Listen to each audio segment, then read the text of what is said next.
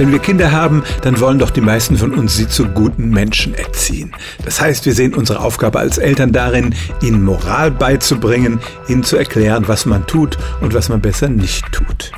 Aber sind Babys wirklich so eine moralische Tabula rasa, wenn sie zur Welt kommen, die nicht wissen, was richtig ist und was falsch ist? Immer mehr Experimente lassen den Schluss zu, dass wir offenbar schon mit einer gewissen Grundausstattung an Moral auf die Welt kommen. Das beginnt schon mit der Empathie, also mit der Fähigkeit, uns in die Gefühle anderer hineinzuversetzen und insbesondere mitzuleiden, wenn es denen schlecht geht.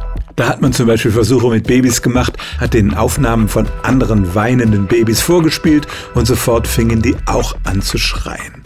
Und das war sehr spezifisch. Es funktionierte zum Beispiel nicht, wenn man leidende Tiere gezeigt hat oder auch wenn man ihnen ihr eigenes Geschrei vorgespielt hat folgt aus dieser Empathie ein prosoziales Verhalten oder ein Altruismus anderen gegenüber. Auch da hat man Experimente mit Babys gemacht, die noch nicht sprechen konnten, denen man also auch nicht erzählen konnte, was richtig und falsch ist.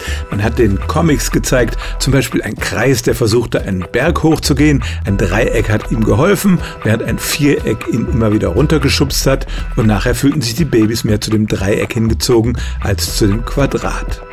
Und das heißt ja im Prinzip, die Babys bewerten das Verhalten anderer Menschen und bevorzugen es, wenn sich jemand altruistisch verhält, also anderen Menschen hilft.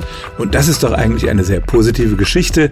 Babys mögen nicht in der Lage sein, komplexe moralische Probleme zu wälzen, aber sie scheinen doch mit einer Art moralischer Grundausstattung auf die Welt zu kommen und offenbar sind wir alle darauf gepolt, anderen Menschen zu helfen. Stellen auch Sie Ihre alltäglichste Frage unter stimmt's at radio1.de.